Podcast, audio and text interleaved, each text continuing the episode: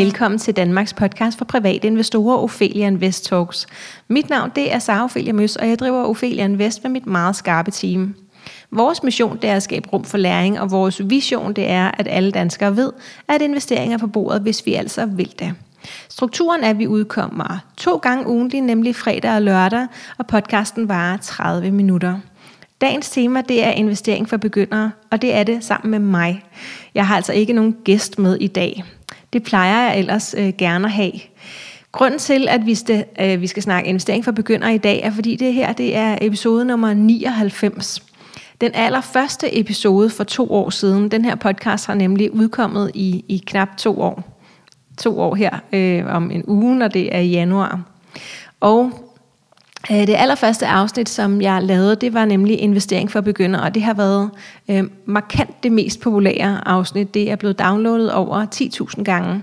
I alt så er den her podcast blevet downloadet 300.000 gange, og 30.000 af de gange, det var i november 2020 alene. Jeg har altså været i gang med at, øh, at udgive den her podcast i nu to år. Øh, jeg vil også gerne lige sige tak til de sponsorer, der har været gennem tiden. Spotlight Stock Market var de allerførste, der sagde ja til at være hovedsponsor på podcasten, og det har de været i år 1, igen i år 2, og de har lige lavet kontrakt for år nummer 3 også. År nummer 1, der havde jeg også Nordnet med som hovedsponsor. År nummer 2 havde jeg øh, i stedet for Nordnet almindelig brand med som hovedsponsor. Og her i år 3, der bliver det som udgangspunkt kun Spotlight Stock Market. Øh, men jeg ved ikke, om du har lagt mærke til det. Vi er begyndt at udkomme jo to gange om ugen. Det har vi gjort i, lad os sige, 6, 6 uger måske cirka nu. Øhm, og det er altså vores nye lørdagsspor. Lørdagssporet det er sponsoreret af forskellige sponsorer. Øh, der har vi for eksempel haft øh, e-cooking, som er noget dansk hudpleje, øh, som jeg også selv bruger. Så har vi haft Abate, som er et øh, norsk sengtøjsbrand inden os. Um, og sådan kommer vi til at gøre det om lørdagen, at der kører nogle forskellige kampagner der. Og så kan det godt være, at man sidder og tænker, at det kunne være fedt, hvis, hvis der ikke var alle de der reklamer inde i. Men altså, der er jo nogen, der skal betale uh, smøret på brødet uh, her i, uh, i min butik. Så, um, så der er simpelthen nødt til at være nogen, der sponsorerer det. Alternativt så skulle I betale for at lytte til den. Um, og det synes jeg jo ikke, fordi så er investering lige pludselig ikke længere for alle, hvis man skal betale for uh, sådan basic læring. Godt.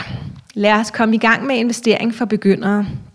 Øh, jeg har skrevet en, en række punkter ned, som jeg gerne vil have, vi når igennem. Øh, det er de forskellige ting, man kan investere i, altså aktier, investeringsforeninger, fonde, ETF'er.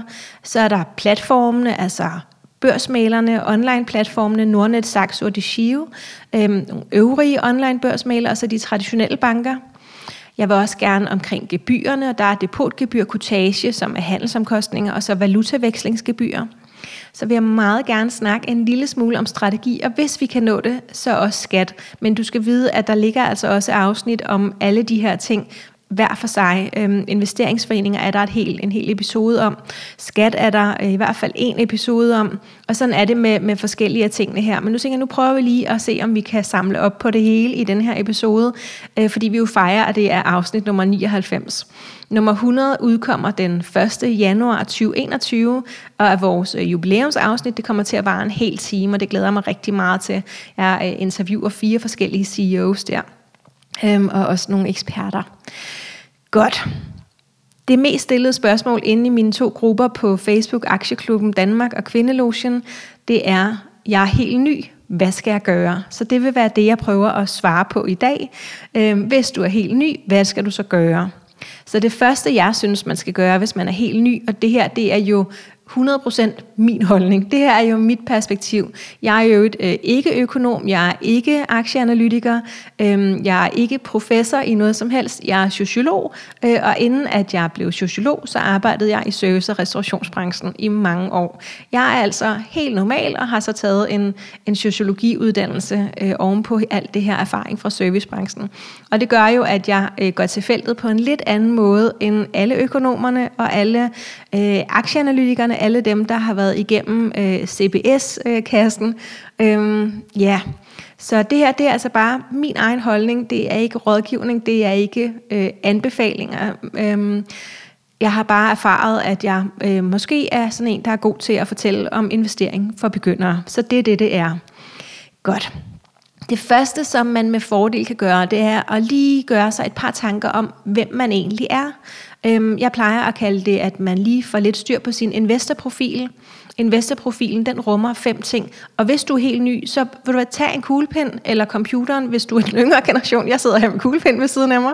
Øhm, Eventuelt skriv lidt ned, tag et par noter. Øh, du kan altid høre det igen, du ved, men, men prøv at tage et par noter, fordi så kommer der egentlig lige en opskrift her på, hvordan du kommer i gang over de næste, hvad nu, 25 minutter cirka. Så find ud af, hvem det er, vi er. Og investorprofilen dækker fem ting. Hvad er vores tidshorisont? Er det 3 år, 7 år, 10 år, 20 år, 30 år? Få det skrevet ned. Hvordan er du i forhold til risiko? Er du sådan en, der kommer til at køre lidt for stærkt på motorvejen, eller er du sådan en, der holder fartgrænsen, eller måske endda kører mindre end det, man må?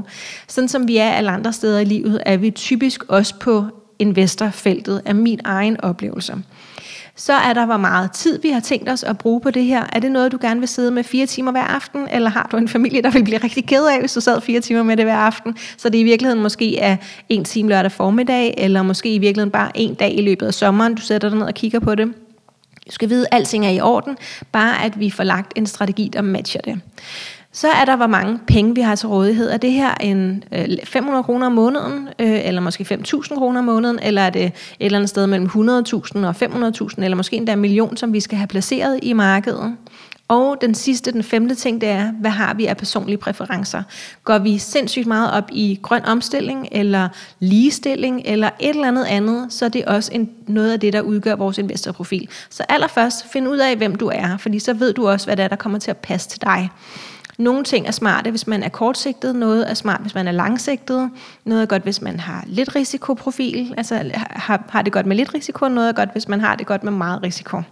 Øhm, ja, så med det på plads, så går vi videre, fordi det næste, der så skal ske, det er, at vi skal finde ud af, hvad det er, vi skal investere i, fordi det vi investerer i afgør, hvor vi skal investere i det henne. Så altså først skal vi finde ud af, om det skal være aktier eller fonde, vi skal købe, og så bagefter så ved vi, hvor det så er smartest, altså hvilken platform det er smartest at købe de forskellige produkter på. Godt. Aktier når vi køber en aktie, så bliver vi i en eller anden forstand medejer af en virksomhed. Man kan købe aktier med et kort sigte, og man kan købe aktier med et langt sigte. Meget af det, som jeg beskæftiger mig med, det er langsigtet investering. Så når jeg fortæller, så vil det typisk være med udgangspunkt i, at dem, der lytter, er interesseret i langsigtet investering. Og langsigtet, det er øh, gerne 10 år, 10 år plus. Øhm, det kan være pensionen, det kan være øh, ja, den opsparing, som vi tænker, vi skal leve af, når vi bliver lidt ældre. Øhm, så, så det er det, jeg vil tage udgangspunkt i nu. Det andet, det hedder, altså hvis man er meget kortsigtet, sådan handler fra dag til dag, så er det day trading. Det kan også være swing trading, hvor man handler nogle gange dag til dag, nogle gange måske med ugers, med, altså med, med ugers sigte eller måneders sigte, måske endda et halvt eller et helt års sigte. Øhm, og så er der altså det her lidt mere langsigtede investering. Øh, aktier er rigtig fint til begge dele. Dem, der handler på meget kort basis, vil typisk synes, at aktier var måske lidt for omstændige, og i virkeligheden også bevægede sig lidt for langsomt til, de var rigtig interessante. Men aktier er godt, hvis man er langsigtet. Aktier er også godt, hvis man har en del penge, øhm, så kan man nemlig lave en spredning. Hvis man ikke har så mange penge, eller ikke synes, at man har lyst til at beskæftige sig så meget med sine investeringer, så er det rigtig smart at putte sine penge ind i det, der hedder fonde. En fond, den bliver lavet af en investeringsforening, så investeringsforeningen er ligesom øh, paraplyen ovenover, og så kan der ligge en masse fonde nedenunder paraplyen, som hedder det samme som investeringsforeningen. Investeringsforeningen kunne for eksempel være øh, Danske Invest, og så vil der så ligge en hel masse Danske Invest-fonde nedenunder øh, paraplyen, og der kunne være helt op til 30 forskellige. En anden populær investeringsforening i Danmark er den, der hedder Spar Invest, som også har, øh, lad os sige, 30, 20-30 fonde nedenunder, der så hedder noget med enten Spar Invest eller Spar Index. Godt. Så det er altså investeringsforeninger. Fondene her, de kan være øh, eksponeret mod alt muligt forskelligt. Øhm, der kan for eksempel være en fond, som har 25 store danske aktier i sig. Så det vil sige, at i stedet for at vi skal ud og vælge 1, 2, 3, 10 aktier selv, så kan vi købe den her fond, og så får vi automatisk de her 25 store danske aktier. Alle lande har det her øh, landeindeks i Danmark, der hedder landeindekset OMX C25, og 25, fordi der er 25 store danske aktier i det danske indeks. Sverige, de har også et indeks. Tyskland har et indeks, det er det, der hedder DAX. I virkeligheden hedder det DAX 30, fordi der er 30 store tyske aktier, men i daglig omtale, så, så bliver det bare kaldt for DAX. Det har du måske hørt, hvis, hvis du hører øh, andre radioprogrammer eller øh, nyheder, hvor de snakker om aktier. Godt. Så det var altså en lille smule om, om enkeltaktier og en lille smule om fonde. Man kan også få fonde, hvor der er nogen, der prøver at sammensætte øh, den her samling aktier øh, på en mere aktiv façon end bare at vælge de største. Øhm, det her med, med landeindeksene, øh, hvor at vi havde for eksempel 25 store danske aktier, eller 30 svenske aktier, 30 tyske aktier, det kan man også have på temaer øh, eller sektorer. Så det kunne for eksempel være et robotindeks, eller det kunne være et øh, medicinalindeks, eller et techindeks, Og så ville det hele tiden være de største inden for den sektor, eller det tema, eller det land, som var i det indeks. Når det er, at, øh, at vi skal købe en fond, så kan vi vælge de her indeksfonde. De er nemlig rigtig billige i gebyrer. Øhm, og jeg skal nok komme tilbage til det med gebyrer om et øjeblik. Allerførst så vil jeg lige sige, at man jo også kan købe fonde, som ikke bare er den her samling store aktier, fordi det er jo på en eller anden måde givet sådan per automatik. De 25 øh, største danske aktier, eller dem med mest omsætning i, altså dem, der bliver handlet mest, det er jo givet på forhånd. Øhm, det er fakta, at det er på en bestemt måde. Det vil, så er det de 25 aktier, så kunne det ikke være nogen andre, hvis det skal være de største. Men man kan også have fonde, som tager en hel masse beslutninger i stedet for at sige, at det kan godt være, at der er 25 store danske aktier her, som, som er interessante, men jeg tror nu kun, at det er fem af dem, der er rigtig interessante. Til gengæld så tror jeg også, at der er fem af de svenske aktier, fem af de norske aktier, fem af de finske aktier, øh, undskyld, og måske fem af de tyske aktier. Alle de her aktier, det er nogle, jeg tror særlig meget på, og så vælger jeg det andet fra. Så nu laver man en ny fond, hvor at man ikke bare siger, at det skal være de største inden for et eller andet givet tema, som også kunne være et land, men det skal altså være nogen, som jeg tror klarer sig godt ud fra en eller anden, øh, øh, hvad hedder det, måske en eller anden matematisk model, jeg selv har udviklet. Øhm, og sådan er der altså forskellige øh, andre fonde også. Dem, der bare er de største inden for et tema, eller et land, eller en sektor, det vil være det, man kalder indeksfonde, og det er dem med de lave gebyrer dem, hvor at der er nogen, der har måske udviklet en model, eller det kunne være nogen, der stiger meget øh, hurtigt i en kort periode. Dem, der har en eller anden øh, forestilling om, at der er en bestemt type aktier, der vil klare sig rigtig godt, det hedder aktiv forvaltning. Det andet er passiv forvaltning, der gør vi ikke så meget. Men aktiv forvaltning, det kræver lidt mere af dem, der sidder og arbejder med det, og derfor så er det også dyrere i gebyrer. De øh, billige fonde, altså indeksfondene, der kan man øh, i, i gåseøjen forvente markedsafkastet. Markedsafkastet er cirka 7% om året. Det har det været de sidste par hundrede år. Øhm, så hvis man kigger over en meget lang, øh, meget lang tidshorisont, så vil det være cirka 7% om året. Øh, de kloge chefstrategerne herhjemme, de siger, at øh, vi nok skal øh, sætte vores øhm, afkastforventninger en lille smule ned i fremtiden, fordi verden ikke kan blive ved med at vækste i det tempo, den har gjort de sidste, ja lad os sige, øh, 100 år. Øhm, så det kan være, at vi måske skal gå ud fra 6% i stedet for 7%, når vi kigger fremad. I hvert fald, hvis vi kigger sådan 20-30 år frem i tiden. Godt. Lad os... Øhm, øh, så var der det med de aktivt forvaltede fonde. De koster så omkring, øh, lad os sige, 2%. Så de passive Øh, de koster en halv procent, og de aktivt forvaltede, de koster omkring 2 procent. Så det vil sige, at de skal altså også klare det bedre end markedsgennemsnittet for at være de ekstra gebyrer værd. Øh, og det er der så nogle af dem, der er nogle år, og nogle, der, der ikke er det. Øhm, der er nogle, der svæver til de passivt forvaltede, netop fordi de er billige, og så er der øh, andre, der siger, men jeg tror faktisk på, at der er nogen, der kan klare det bedre. Undersøgelser viser gang på gang, at det der med at slå markedet over lang tid, det faktisk er lidt svært.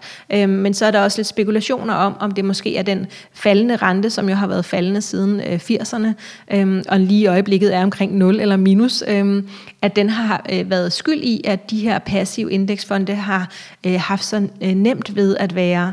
Øh, det bedste valg, øh, og at når renten vender, at så kan de aktive øh, investeringsforeninger, eller de aktivt forvaltede fonde, måske i virkeligheden øh, gøre det godt igen. Men det må tiden vise, når renten den stiger en dag. Så er der ETF'erne, og ETF'er det er internationalt handlede fonde. De to andre, jeg lige nævnte, de aktivt forvaltede og de passivt forvaltede, er landespecifikke, så danskere har adgang til dansk forvaltet fonde, svensker har adgang til svensk forvaltet fonde. ETF'er er internationalt handlet, det vil sige, at dem har vi alle sammen adgang til. De bliver så beskattet en lille smule anderledes, men det kommer vi måske tilbage til, ellers så er der som sagt et helt afsnit om skat. ETF'erne de er endnu billigere i gebyrer. Øhm, de koster måske 0,07 procent i OP, årlige omkostninger i procent, og det er altså det, man regner med. Så vi havde de aktivt forvaltet cirka 2%, de passivt forvaltet cirka 0,5%, og så ETF'erne øh, måske lad os bare sige 0,1%, så altså en del billigere. Og så kan man tænke, gør det virkelig den store forskel, de her øh, øh små marginaler? Ja, det gør det. På den lange bane, så gør det bare en virkelig stor forskel. 100.000 kroner bliver til henholdsvis over 30 år Øhm, 400.000, cirka 700.000 og cirka 800.000. Så lidt afhængig af, om du betaler 2% eller 0,1%, så mister du i virkeligheden øh, ja, øh, 300-400.000 af din opsparing øh, på 30 års øh, sigte i forhold til, hvad du havde gjort på den anden. Og det er altså med udgangspunkt i, at de alle sammen kun i gåsøjne stiger de her 7%, som er markedsgennemsnittet. De aktivt forvaltet skulle jo gerne klare det bedre, så det må vi altså holde lidt øje med, hvis det er, vi køber sådan nogen. Og hvor skal vi så købe alt det her henne? Hvad er det, der er smartest? Der er nogle forskellige platforme. Dem, som vi ofte snakker om herhjemme her i Danmark, det er Nordnet og Saxo. Øh, så har jeg selv fra starten af været ret øh, stor fan af hollandske Deshio, en hollandsk platform, der hedder Deshio.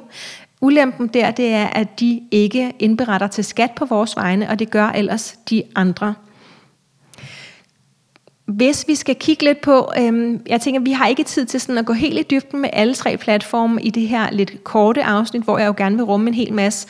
Øhm, så derfor vil jeg bare sige meget enkelt.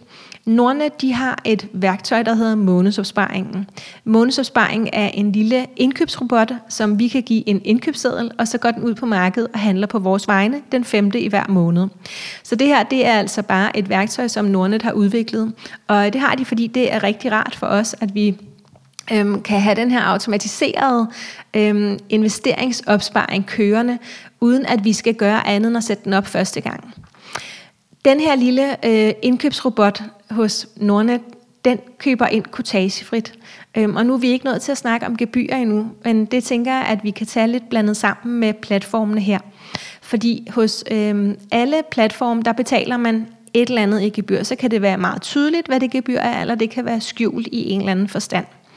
Hos øh, Nordnet, der betaler vi øh, relativt høj kutage i forhold til nogle af de andre øh, på skandinaviske aktier. Hvis vi køber en øh, Novo Nordisk aktie til, lad os sige, nu ved jeg ikke hvad den koster i dag, men lad os bare sige, den koster 400 kroner, så betaler vi 29 kroner for den handel.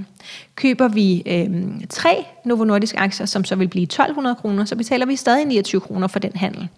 Handler vi det samme over hos Saxo, så betaler vi 14 kroner for tre Novo Nordisk aktier versus de 29 hos Nordnet. Så de skandinaviske aktier, de er altså lidt billigere at købe over hos Saxo. Til gengæld så skal vi købe for minimum 1000 kroner hver gang. Så hvis vi nu kun havde 500 kroner at handle for, så måtte vi altså vente og lægge dem sammen. Øh, lad os sige, at vi havde 500 kroner to måneder i træk. Så skulle vi så øh, lægge dem sammen, og så kunne vi så i måned to handle for 1000 kroner. Hos Nordnet, der kan vi få lov til at handle for helt ned til ja, en krone, hvis vi vil det. Hvis vi kan finde en aktie, der koster en krone, så må vi gerne købe den, men vi skal betale 29 kroner for den handel, hvis det vel at mærke er en skandinavisk aktie.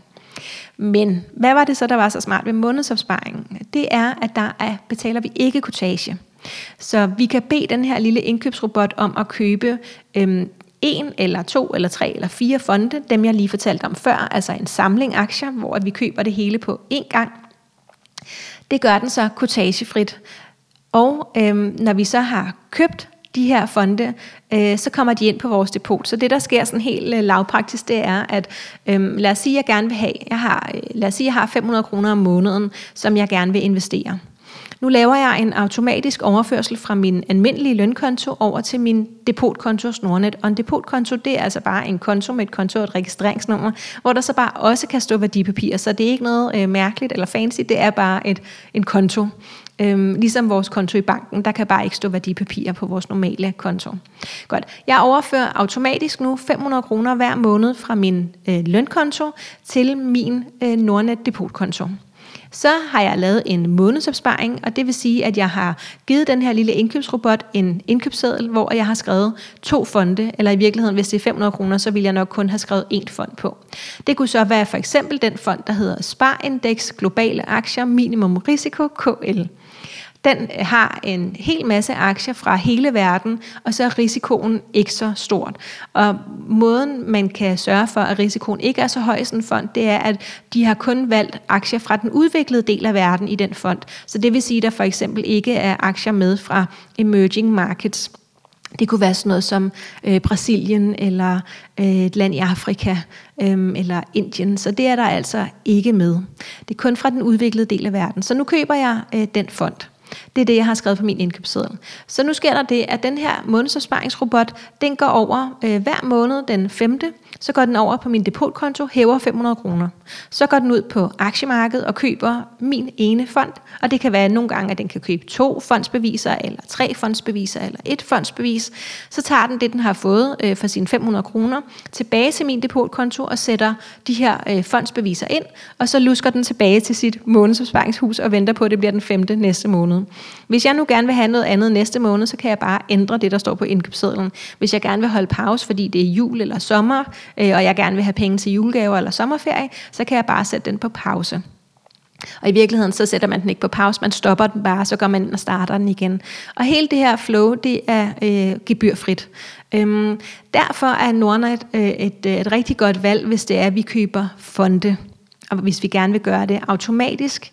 Øhm, det er ikke alle fonde i hele verden, der er på den her øhm, liste, hvor man kan plukke fra til sin indkøbsseddel, men der er rigtig mange at vælge imellem. Hvis vi nu gerne vil købe skandinaviske enkeltaktier, så er det altså billigere over hos Saxo. Der betaler vi 14 kroner per handel. Øhm, man kan gøre det, hvis man nu både gerne vil have den her automatiserede investeringsopsparing for lad os sige 500 kroner eller 1000 kroner om måneden, så kan man have et depot hos Nordnet og sætte den i gang.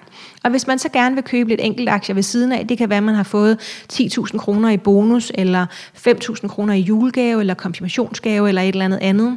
Hvis man er under 18, så skal der selvfølgelig nogle forældre ind over og nogle andre ting, og det kommer vi ikke ind på nu. Men der kan være forskellige årsager til, at man øh, lige pludselig står med nogle penge, man gerne vil have investeret, øh, og det ikke skal være på månedlig basis. Det kan man så eventuelt gøre hos Saxo så kan man øh, købe det, man har lyst til at købe der. bare husk, at det skal være for minimum 1000 kroner per handel. Med mindre det er amerikanske aktier, der kan vi få lov til at handle ned til 300 kroner cirka, fordi i virkeligheden så er det 50 dollar, øh, US dollar, altså amerikanske dollar. Øhm, men lad os sige cirka 300 kroner, så der kan vi købe amerikanske aktier for ned til cirka 300 kroner. Det betaler vi så 3 dollar for per handel, og det er så cirka 21 kroner, hvis vi regner med, at, øh, ja nu bruger jeg så to forskellige valutakurser, så hvis det skal være 300 kroner, så skal det være hvad, øh, 6, 12, 18, 18 kroner per handel, ikke? Så vi køber for 300 kroner, eller ja, det der svarer til 300 kroner af en amerikansk aktie, det betaler vi så det der svarer til 18 kroner for at handle. Så altså lidt dyrere end de skandinaviske aktier. Hvis vi synes, at amerikanske aktier er det fedeste i hele verden, og det kan jo godt være, at vi ikke ved det til at starte med, men at det er noget, der går op for os hen ad vejen, at det er det, vi altså hele tiden kommer til at købe. Øhm, så er det relativt dyrt at gøre hos Nordnet. Øhm, hvis vi køber for 10.000 kroner, øhm, lad os sige Coca-Cola-aktier, så skal vi betale 80 kroner cirka, både når vi køber og når vi sælger, hvis vi handler hos Nordnet. Hvis vi handler hos Saxo, så skal vi betale de her cirka 18 kroner, når vi køber og sælger. Men hvis vi handler hos Deshio, så skal vi kun betale cirka 4,5 kroner, når vi køber og når vi sælger. Så der er altså rimelig stor forskel fra den ene platform til den anden. Og sådan har de alle sammen fordele og ulemper. Det er også derfor, at rigtig mange af os ender med at have depoter flere steder. Fordi der simpelthen, øh, at, at de fordele og ulemper, der er, er så store i forhold til hinanden. For eksempel den her øh, automatiserede investeringsopsparing, øh, som jeg synes er helt genial. Jeg skal lige sige, at jeg har samarbejdet øh, on-off med Nordnet, øh, siden jeg begyndte at fortælle om det her. Øh, jeg siger det øh, præcis det samme, uanset om det er i en periode, hvor at jeg får øh, sponsorat fra Nordnet eller ej. Så jeg, der kan man sige, at mine holdninger er det samme, uanset øh, om jeg får penge for det eller ej. Så øh, den her øh, investeringsopsparing, den er ret smart. Øhm, til gengæld så synes jeg, at det her med at betale 80 kroner øh, for at købe og sælge amerikanske aktier er rigtig dyrt. Øhm, og det er også derfor, at jeg øh, på et tidspunkt flyttede alle mine amerikanske handler over hos DeShio. Saxo sat for nylig øh, den her minimumskutage på, så hvis du sidder og tænker sådan, at der ikke noget med, at Saxo ikke har nogen øh, kutage, og det i virkeligheden er meget, meget billigt at handle på Saxo, øh, så jo, det var tilfældet inden øh, den 2. november 2020, der øh, var det billigere at handle på Saxo. Men jeg ved ikke, om de måske tænker, at nu har de fået så mange kunder, øh, og at øh, nu har de ligesom øh, skabt det brand over for begyndere, som de gerne ville, øh, og så har de altså indført den her kutage. Øh, det er rigtigt, hvad de siger, at de stadigvæk er billigere end øh, Nordnet, men øhm, jo altså ikke billigere end det Shio. Der er også nogle andre gebyrer, vi lige skal have med her. Øh, når vi har et depot et sted, så betaler vi depotgebyr. Eller gør vi? Fordi det gør vi faktisk kun hos de traditionelle banker. Vi kan nemlig sagtens investere gennem Danske Bank, eller Jyske Bank, eller Almindelig Brand Bank, eller øh, nogle af de andre. Øhm, jeg er ikke sikker på, at man kan investere i, i de helt små andelskasser, så kan det godt være, at de har et fælles system i virkeligheden. Det, her, jeg, det ved jeg ikke så meget om, øh, fordi som sagt, at de fleste af os bruger de her online børsmalere. Og det er altså blandt andet, fordi der ikke er noget depotgebyr. Så hvis man vil handle hos sin traditionelle bank, så skal man lige tjekke, hvor meget man betaler i depotgebyr, fordi det kan faktisk være helt op til 3.000 kroner om året. Og det er måske lidt meget, hvis man bare har 10 Novo Nordisk aktier stående. Øhm, så prøv lige at tjekke med din bank, om du betaler depotgebyr, hvis det er der, du investerer. Og så vil jeg lægge op til, at man jo kan øhm, forhandle om det depotgebyr, hvis man gerne vil fortsætte med at handle hos sin egen bank. Og det kan der være grunden til. Øh, det kan for eksempel være, at man synes, det er rigtig rart, at man kender det interface, altså designet, der er på platformen. Og det lyder måske lidt mærkeligt for alle dem, der er sådan meget tech-savvy, men, men det er jeg ikke. Øhm, så sådan noget med, når, når tingene pludselig ser anderledes ud, eller øh, Nordnet lavede for nylig øh, nyt design på deres platform, og så bliver sådan en som mig, jeg bliver altså lidt forvirret. Øh, det her med, når, når, når tingene skifter, øh, øh, hvor det står henne og så videre. Øh, og det er også, når, når Facebook skifter design, så det synes jeg heller ikke er rart, og så prøver jeg også at holde fast i det gamle, så længe jeg kan. Øh, og så på et eller andet tidspunkt, så siger det jo, nu må du ligesom, nu er det sådan her, vi ser ud. Ikke? Så... Øh, det kan sagtens være, at det er en faktor for rigtig mange, øh, det her med, at vi kender designet i forvejen. Det kan også være, at vi føler os trygge ved at bruge vores egen bank, at øh, vi synes, det er rart, at øhm, Øh, alle vores ting er samlet, altså at vores lønkonto er samme sted som vores depotkonto, eller vores pension, eller hvad vi nu ellers har stående. Godt, men altså depotgebyr, man betaler typisk depotgebyr hos de traditionelle banker, og hos online børsmalerne, så er der ikke noget depotgebyr. Alle de danske banker, inklusiv øh, Nordnet og Saxo, de indberetter automatisk på vores vej til skat øh, årligt, øh, hvor at hvis vi handler hos øh, de øh, andre internationale platforme, som for eksempel Shio, så indberetter de altså ikke til skat. Og inden at man så tænker sådan, åh nej, hvad skal jeg så gøre? Øh, et sted inde på de her platforme, så øh, klikker man, og så får man en pdf øh, downloadet, og så kan man så øh, finde alle de oplysninger, man skal taste ind hos skat. Så sværere behøver det heller ikke at være. Så hvis man handler rigtig mange amerikanske aktier, så vil jeg sige, at det måske nok er besværet værd. Eller så kan man måske betale sig fra det. Øh, det vil stadig være øh, øh, besværet, eller pengene værd. Øhm, Godt. Så er der også valutaveksling. Hvis vi ligger og handler rigtig mange udenlandske aktier, så er det måske meget smart at have en valuta underkonto. Det kan vi både hos Nordnet og Saxo. Hos Nordnet, der kan vi selv gå ind og oprette dem, og hos Saxo, der skal vi lige bede om det gennem kundeservice, men øh, det er ikke fordi, det behøver at være meget sværere. Det betyder, at normalt så, når vi køber en amerikansk aktie, så vil vi tage vores danske kroner, og så vil vi tænke, nu køber jeg den her amerikanske aktie, og så skete det. Det, der egentlig sker bagved, det er, at vores danske kroner bliver vekslet til US dollar, så bliver der handlet, så har vi aktien.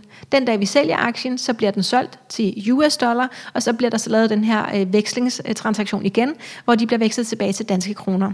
Når man har en valuta underkonto, så betyder det, at hver gang, at, øh, at vi køber noget udenlandsk, så tager vi fra den valuta underkonto i stedet for. Så lad os sige, at vi for eksempel har en vi har vores danske, danske konto med danske kroner, køber en amerikansk aktie.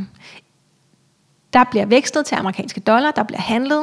Den dag vi sælger, har vi dog fået oprettet en amerikansk dollar underkonto til vores depot. Det vil sige, at når den her amerikanske aktie bliver solgt, så kommer vores penge ud i dollar, og så bliver de bare stående i dollar. Næste gang, at vi så køber en amerikansk aktie, så tager den fra den her US dollar konto først, og kun hvis den har brug for flere penge, tager den fra vores danske kroner konto. Så øhm, der sparer man altså det her valutavekslingsgebyr hver gang, og det kan faktisk godt løbe ret meget op. Øhm, hvis så siger alt omkring gebyrer, på nær depotgebyret, fordi at det er jo mange penge uanset hvad. Øhm, men alt andet omkring gebyrer, jo mindre vi handler, jo mindre væsentligt er alle former for gebyrer på nær depotgebyret. Øhm, lige allerkort her til sidst, Øhm, jeg vil gerne øh, slå et slag for, at man lige får lagt en strategi. Øh, og så kan vi lige trække en tråd tilbage til det, jeg startede med at sige med investorprofilen. Så altså, hvem er det, du er? Hvad er din tidshorisont? Hvor mange penge er det, du har? Nu har du måske en lidt bedre forståelse for, hvor det bedst kan betale sig at købe de forskellige ting, hvilke gebyr du skal være opmærksom på. Hvis du for eksempel har 500 kroner om måneden, Nordnet månedsopsparing, Go, en indeksfond global, øh, så behøver du ikke tænke mere på det. Har du måske 5.000 kroner om måneden, så kan det godt være, at det giver mening at måske både købe nogle fonde, øh, men også at begynde at handle nogle enkelt aktier. Øh, både øh, Asger Aumund, og, øh, som er erhvervsmand, dansk erhvervsmand, og øh, Michael Møller, som er professor, økonomiprofessor inden fra Copenhagen Business School, de siger, køb 10 store danske aktier, så har du til pension, lad være med at tænke mere på det. Øhm, og så er der andre, der svæver til de her globale indeksfonde, som altså er en fond med helt op til, lad os sige, 3.000 forskellige aktier fra hele verden i. Øhm, og det er jo smag og behag. Jeg synes, at øhm, det er rart, at vi må gøre det, vi har lyst til, så vi kan måske vælge at gøre det, at vi siger, jeg vil gerne have den globale fond for en del af mine penge, for en anden del af mine penge, der begynder jeg så at købe nogle af de her store aktier. Hvis du gerne vil høre mere om strategi, så har jeg lavet en video, der ligger inde på Ophelia Invest YouTube-kanalen, hvor jeg, den, jeg tror, den hedder Læg din egen strategi, øh, hvor jeg snakker lidt om strategi, både med forskellige tidshorisonter og med forskellige øh, økonomiske størrelser, altså 500 kroner eller 100.000 kroner. Øhm, hvis du gerne vil øh, vide lidt mere om porteføljeopbygning, så har jeg skrevet en artikel hos Euroinvestor, der hedder Spis brød til, øh, hvor jeg snakker lidt om, at man måske skal være forsigtig med at købe ind på de her små aktier, der bliver hypet på, i forskellige aktieforer, for eksempel på Facebook, og så prøve at bygge en god rugbrødsmadsportefølje, hvor at vi har fonde i bunden, så har vi enkeltaktier som pålæg, store, stabile enkeltaktier som pålæg, lidt crowdlending, lidt guld som Mayo, og så de her små børssorteringer, eller krypto, eller noget andet, der svinger meget, som Karsten. Og den hedder altså Spis brød til. Øh, hvis du bare googler Saufilia Møs og Spis brød til, så kommer den frem, og den handler altså om porteføljeopbygning. Ja, som sagt, så har vi et øh, afsnit om skat liggende i den her Ophelia Invest Talks serie. Øh, der er også inde på opheliainvestor.dk en artikel om skat. Øh, der har vi også en masse andre artikler, for eksempel om udbytteaktier, om alt muligt andet. Øh, vi laver bootcamps, online bootcamps. Øh, nu gik vi lige over i reklame, fordi vi er ved at slutte her, så det håber jeg, at du har lyst til også at høre. Øh, men vi har altså online bootcamps cirka hver anden måned, og så har vi øh, fysiske foredrag øh, primært i København. De modsatte måneder. Ja, så vil jeg sige, at det har været en fornøjelse at øh, snakke øh, til dig de sidste to år. Øh, jeg glæder mig sindssygt meget til det tredje starter øh, allerede i næste uge. Øhm, jeg vil også sige, at øh, det jeg brænder for er investering for alle. Øh, jeg tror meget på inklusion, altså at det her med, at det er for alle, at der ikke er nogen, der ikke er velkomne. Jeg vil meget gerne snakke til alle. Øhm, jeg får daglige beskeder fra øh, begge køn, alle aldersgrupper, øh, og det sætter jeg stor pris på. Du er meget velkommen inde i vores øh, aktieklubber øh, eller aktiegrupper på Facebook, Aktieklubben Danmark og Kvindelogen. Øhm, jeg forventer, at der fortsat øh, vil være en meget stor stigning, så øhm, måske inden vi får set os om, så sidder vi endnu med flere end 20.000 derinde. Du kan følge Ophelia Invest på Facebook, Instagram, YouTube og LinkedIn. Feedback er altid velkommen. Hvis du har ris, ros eller forslag, så send mig endelig en mail på kommunikationsnabelag.opheliainvestor.dk. Hvis du godt kan lide vores podcast, så vil vi blive sindssygt glade for en rating inde i iTunes.